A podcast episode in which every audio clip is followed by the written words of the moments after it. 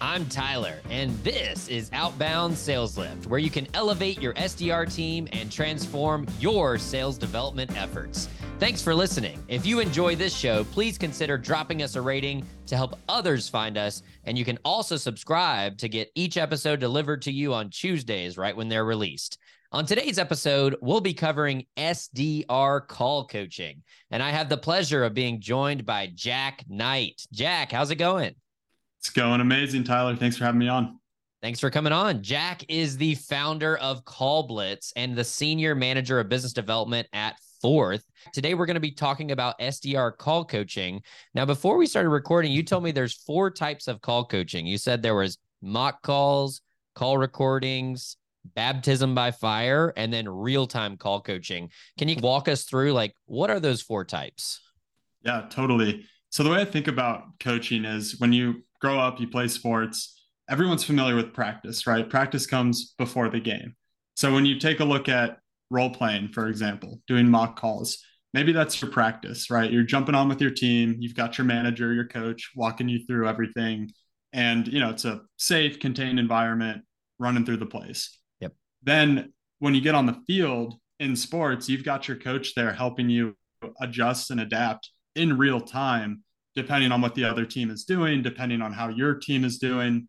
And after the game, we're all familiar with game film, right? And that's where your call recording analysis comes in. So the way I think about coaching is just relating it directly to sports and how each one of those pieces is necessary, but each of those pieces has pros and cons with mm. it.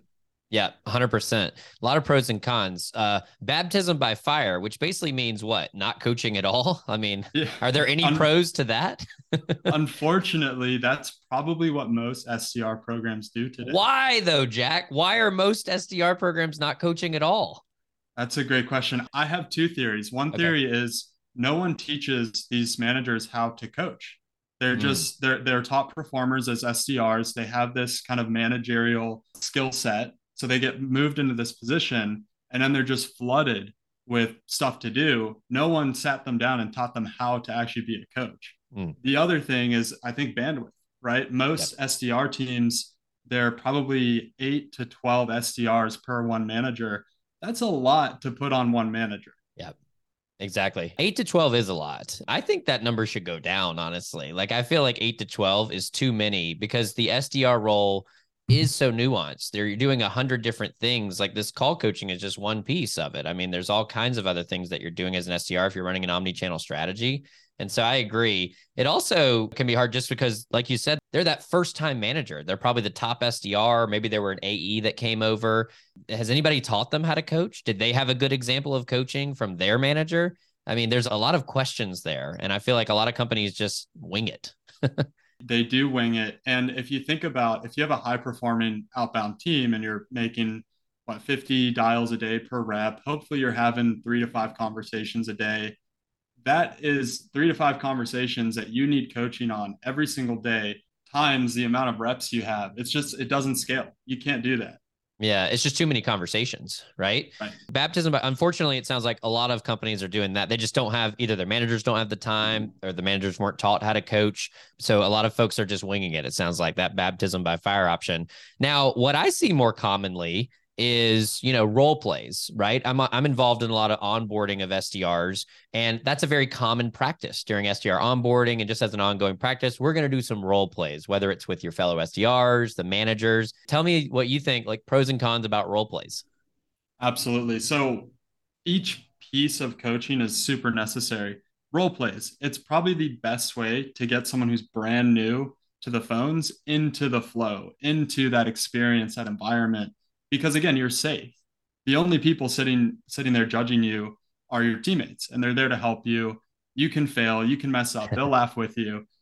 I think the pros of role playing is again it's very comfortable for someone to ramp into cold calling. Yep. the biggest con i see with role playing super unrealistic. Mm. why is it unrealistic though jack? For for two reasons. One reason you're either too nice and you don't actually want to give this new hire critical constructive feedback because one they're too new to pick on. Yeah. It's you can't You don't want to hurt their ex- confidence. Yeah. Exactly. Yeah. They're still building relationships. They don't want to feel like these big, scary, ra- ramped reps are calling them out. So there's like that personal dynamic. The other potential that happens is you're way too harsh. Mm. And you come up with these very unrealistic scenarios where they pick up the phone, someone is like, screw you, bye, and hangs up. Like, sure, does that happen like one out of every thousand dials? Yeah. But we're in B2B. We're not Yeah. doing B2C. B2B, people are way friendlier than I think we we like to think. Right. It's funny when I'm doing call coaching, I definitely, or when I'm doing role plays, I definitely skew more towards the too harsh. Like I like to tell reps, like, rarely do you book a meeting with me. Now, usually it's not like what you said about just immediate hang up, but I like to throw objections at them, sometimes right out of the gates. I'm very difficult on the meetings. You got to ask me three, four, five times. If you had to choose, would you rather a manager in a role play be a little bit too easy on them or onto that harder side? Like, which one do you think is better? It could be either. Tyler, you nailed it. As a manager myself, I always go on the harder side. Yep. But I notice my reps always go on the nicer side. And it's very consistent how that happens.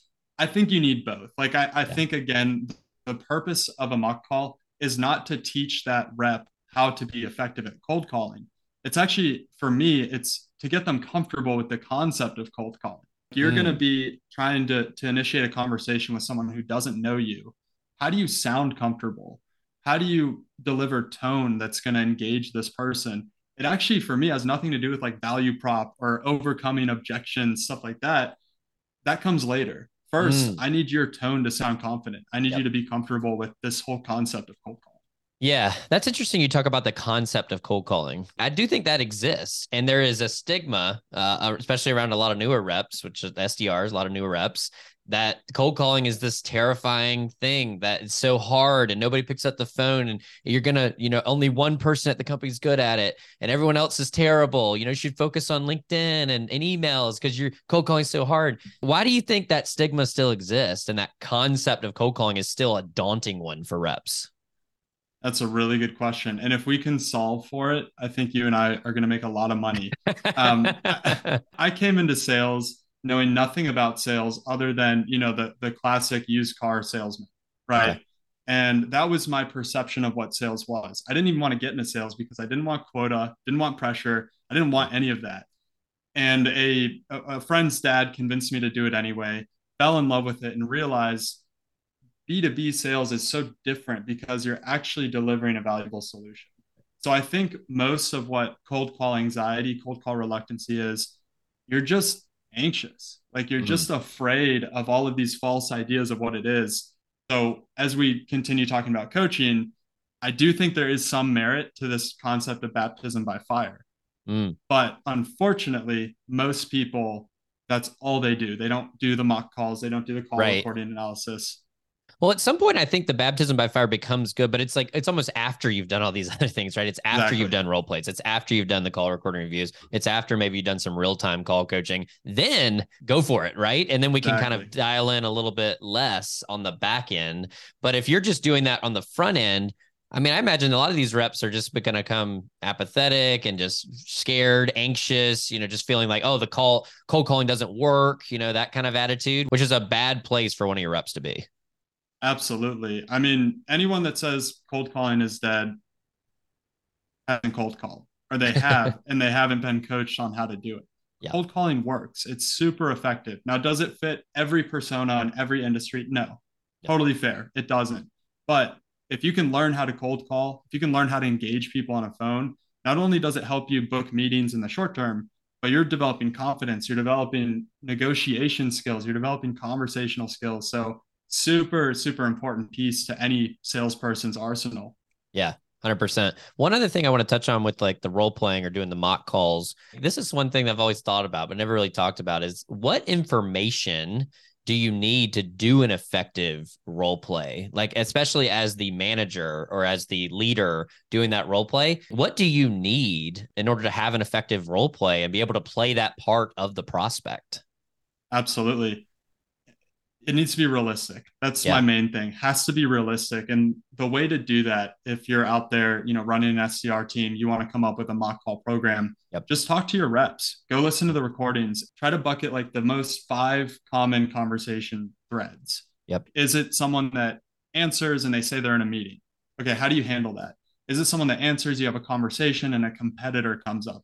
Yep. There's stuff like that where you can basically bucket the most common scenarios. I would recommend doing that to start.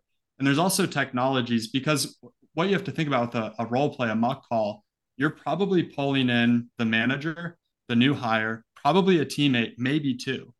Mm. That's a lot of people and a lot of time that's not actually being used to go outbound. So there's technologies. Uh, Second Nature comes to mind. They're an AI driven mock call tool. Okay. So they have an AI robot take you through these common mock call scenarios with certification, stuff like that. You can do it. Just make sure it's realistic. Yeah. And especially for a new hire, keep it simple. Yeah. You should not be teaching them the complexities of competitors and value props. They need to understand tone. They need to understand pace and rhythm. Yeah. You almost want to start with the basics there too. And you talked about, I love those common conversation threads, but maybe only introduce them one at a time. Like, let's do this Absolutely. conversation thread. Let's nail it, get your tone down, get your delivery down, let's get you comfortable. Then let's move on to the next one. That's another mistake I see managers making is they're trying to do, they're trying to coach to five, ten different things on one role play. And what does the rep take away? It's like, okay, I need you to work on this, this, this, this, this, this. Are you ready to go again? Ring, ring. Hello, it's Tyler. The rep's like, ah, I don't know what to do. Versus if I said, hey jack i really think that your tonality is not really indicating that you feel very confident or that you're even just interested in this conversation. Maybe let's do another round and let's just work on your tone being a little bit more confident and firm so the prospect might be a little bit more interested. How does that sound? That's way different right? Way different. And you know how to coach tyler and that's why you know that you can't throw three things to focus on at one time at a rep. I mean again go back to sports. When you were growing up your coach would help you one at a time with what you're focused on. You know, maybe it's a stance, maybe it's a, a foot pattern you're taking, whatever that is. It's just one thing. Hey, for the next few practice plays, focus on this one thing, nail that, then we can move on. Four quarters is better than a hundred pennies. yeah, I love that analogy. That's awesome. So, in addition to role playing, right, the mock calls, the other one I see most commonly use is the call recordings, right? Where we're going to go back and listen to the tape post game, right? This is after the call, strengths, weaknesses, advantages, disadvantages of like doing the call recording reviews, especially as we compare it to the role plays. Yeah. So the pros are clear, right? And I grew up playing football. So we would go play our game. The next day, we'd all get together as a team and go through the game film. And one play at a time, we would analyze each person, what they're doing, and for me as a player, I could see visually what I didn't see during the game. Mm. And you grow this awareness. So on the phones, you hear yourself talk. You hear how you respond to these things. And you're like, wow, I didn't know I sound like that. I didn't know I was going that fast. I didn't know that they actually said that. I didn't hear that on the call. So you grow this awareness of yourself as you're on the phone. So super helpful. Mm. Another thing, great thing about the recordings is it's a lot of written feedback.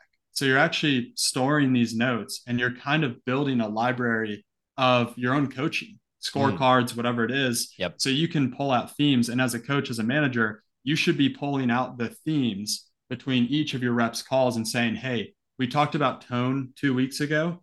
For the next week with your cold calls, I want you to focus on tone. Yep. Then you look at those call recordings and you just grade on tone for the the week. And again, back to what we were just saying, that one focus area is going to drive a ton of impact. Yeah. A ton of pros to call recording analysis for sure. One thing you touched on there that I want to double click on is you talked about a scorecard, right? Which I think can be really effective. Even in a role play setting, it might be effective, but especially for a call recording. Like, have you seen examples of what good looks like there for a scorecard on a call recording? Yeah. So, template wise, I don't want to claim to have like the best scorecard ever, but I think with anything you do as an SDR coach, SDR manager, you have to keep it simple for the reps because they're balancing so much on a day to day. If you want to be effective, keep it simple. My self motto is KISS, keep it simple, stupid. Yep. Just because I know if I focus on one thing at a time, it's going to be way better. So, template wise, the way I like to, to build my scorecard template is who are you? Why are you calling me? And what's in it for me? Mm. And the reason I do that is because when you get a cold call, when someone random calls you, you don't recognize the number, you pick the phone up, the first thing you're wondering is, who are you? Right. And then as soon as they say their name, who they're with, okay, why are you calling? Like, why are you interrupting me? Why are you bugging me? You better have a good reason. And then that's when you share, hey, the, the reason I'm calling you today is XYZ. Mm-hmm. And then get right into, okay, what's your point? What's in it for me? Yep. So the way I format my scorecards is who, why, what's in it for me. Yeah. And in that is like kind of the sub scoring of when you did your opener, how was your tone? Mm-hmm. Did you tell them who you are? And did you answer that question? And then why are you calling me? Okay, did you get to the point right away, yep. specifically calling you because XYZ reason? And then what's in it for me? That gets into value prop, that gets into here's how we might be able to help out. 100%. I like framing it that way because I feel like some of the scorecards I've seen for cold calls are, are, are complex, you know, and that I like the simplicity of that because at the end of the day, like those are also the same questions that we're trying to answer, right? It's the it's the pro, the the questions that the prospects are asking and the questions that we're trying to answer. So, what else would we want to score on? I mean, we could have a one to ten rating on da da da da da da da da da da, but like, okay, cool. You were a seven on this and a six on this and an eight on this and a 10 on this. And overall, I'm going to give you an 8.2 or a 2.8 or whatever. Like, does that help the rep versus those are the core components of a call? Let's see how you did in those areas. I really like that framework, Jack.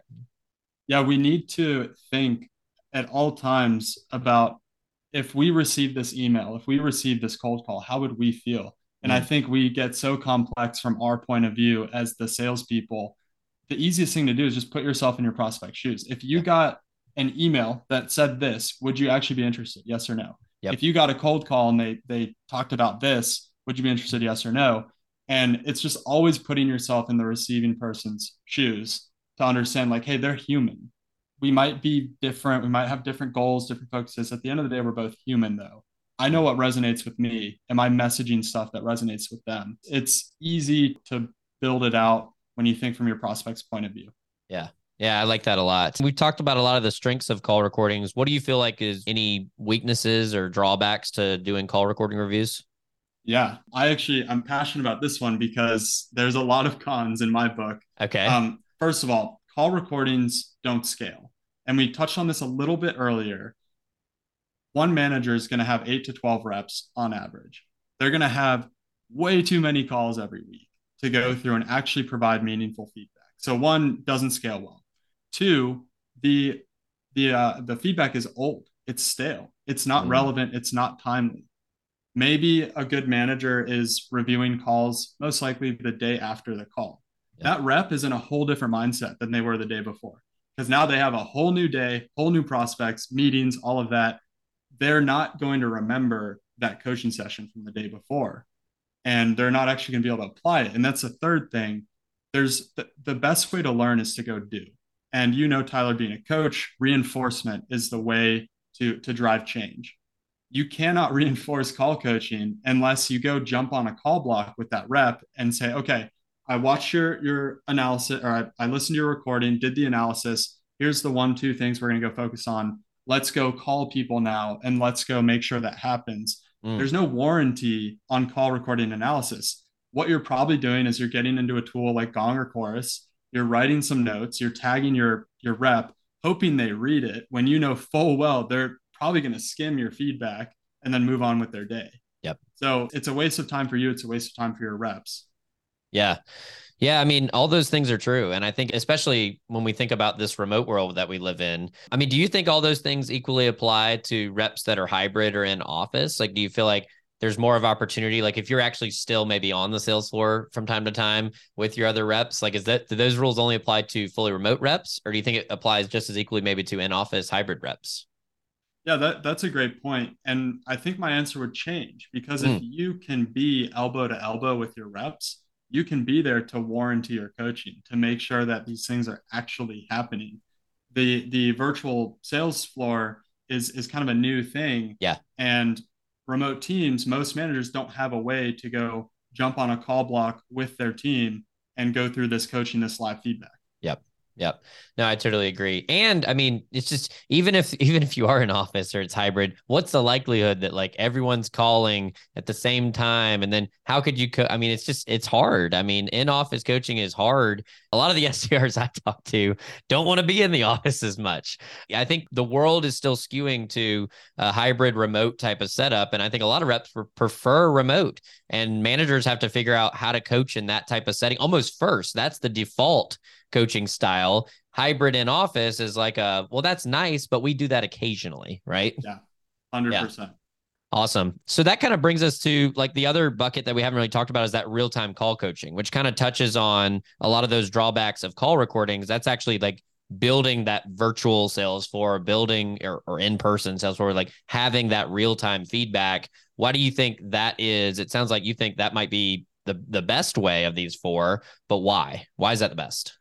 Yeah. So imagine if you were playing soccer. You had a big soccer game on Friday. You practice all week, practice, practice, practice. You show up to your game, and it's just you and your team. No coaches anywhere. You'll probably do pretty well. Yeah. But where's your coach? Where's mm. that that coach that's going to give you that live feedback, that live strategy, the live adjustments? That doesn't it hasn't existed for virtual sales teams, remote sales teams until you know a tool like CallBlitz, which is a, a side hustle that I put together, yeah, uh, came onto the scene. And if you were that soccer player without your coach on the field, you're kind of wondering and hoping like, are we doing well? Like, are there mm. things that we could be doing better? You don't have that oversight, that support. So that's kind of where the virtual sales floor enters the scene, where your managers, your coaches can be on the field with the players. Mm. Yeah, that's interesting. You know, it almost makes me think of like halftime adjustments and they you talk about like game day coaches. Those are the coaches that are able to see like, okay, this is what they're giving us. This is what we're seeing on the field. Here's my recommendations based on being in a lot of games and and understanding the strategy behind this. Now here's what we maybe should change for the second half. It's almost like live coaching allows you to make some of those halftime adjustments so that then maybe the next call goes a little bit better or you know it's a little bit smoother because we're working on those things in real time, right? Hundred percent. Yeah, and, and contrast that to call recording coaching. Yeah, you're writing feedback down. You're hoping the rep reads it, and you're hoping the next day when they do their next calls, they're going to remember your specific feedback to go implement that. Mm. Now, can you warranty that? Sure, you could ask that rep like, "Hey, I want you to send me a recording of yep. you doing X behavior." But what's way more impactful is you're on the floor with your team. You hear a rep make a call you give them that live coaching, the live adjustments. Now go call again. And then you jump in on that next call two minutes later and you, you're there to hear it and you're there to give more reinforcement, more adjusting. Mm. Yeah.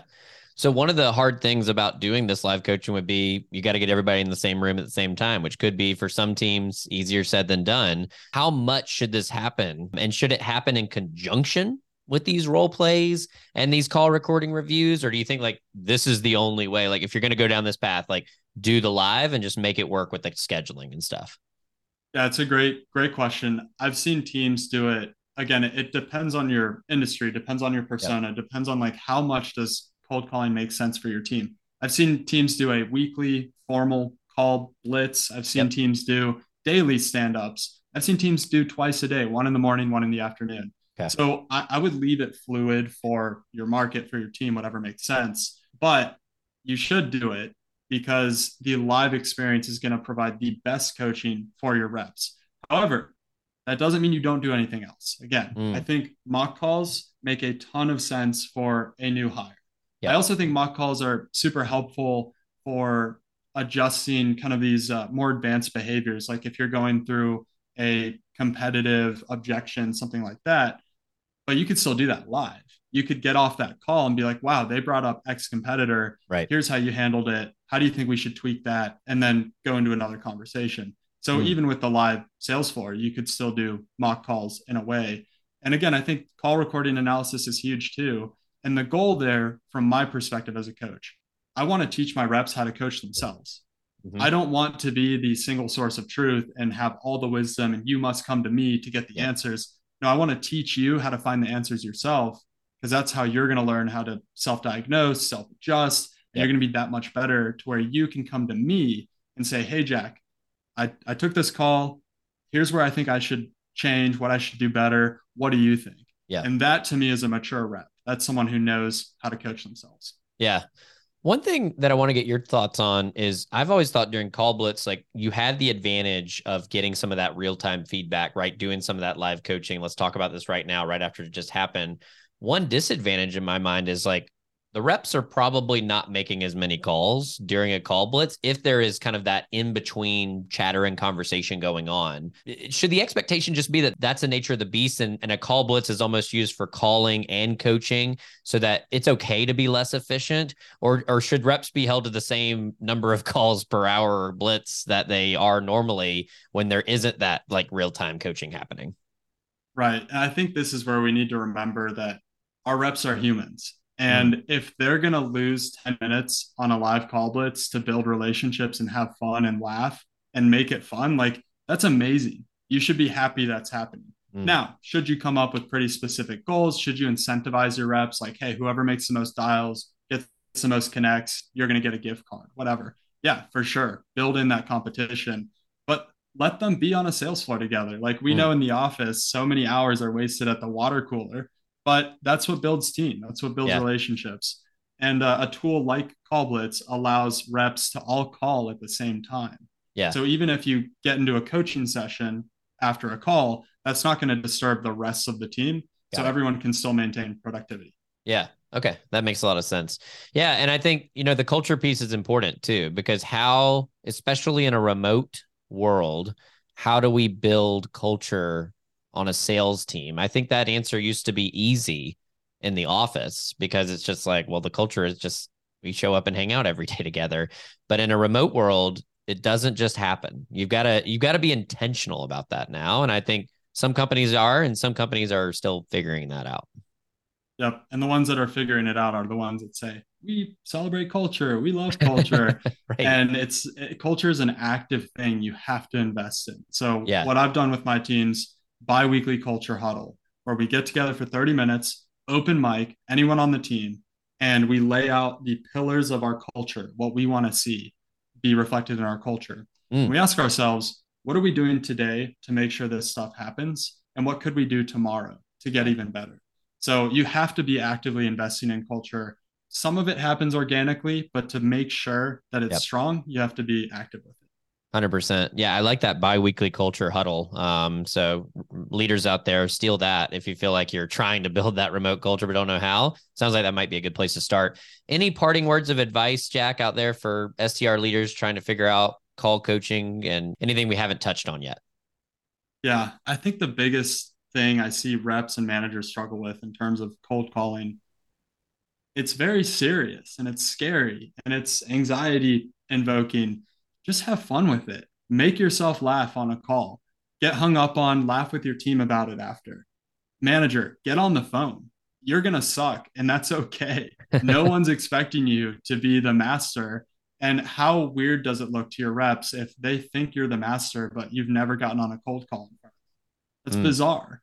So get on the field with them, have fun with it. I like to make the cold call blocks we do fun. Like I'll wear a silly hat we'll play music like we just have fun with it. Yeah. And that that produces a culture of like being okay with failure. Hey it's okay if we screw up because we're going to learn from it we're going to get better. We're, we're all here together as a team. We're going to have fun and we're going to make each other better. Don't be so serious. Yeah yeah, I love that. I love that. Well, Jack, thanks so much for coming on. Great conversation today. If you want to find Jack, you can find him on LinkedIn and you can also find out more about CallBlitz at callblitz.com. And I hope you enjoyed this episode of Outbound Sales Lift. If you need help elevating your SDR team, please visit our website at thesaleslift.com to learn more and make sure you hit subscribe wherever you get podcasts. You can check out next week's episode. It's going to be filled with more great ideas and transforming your sales development efforts. So thanks again for listening. And remember, no sale starts until you book that meeting. See you guys.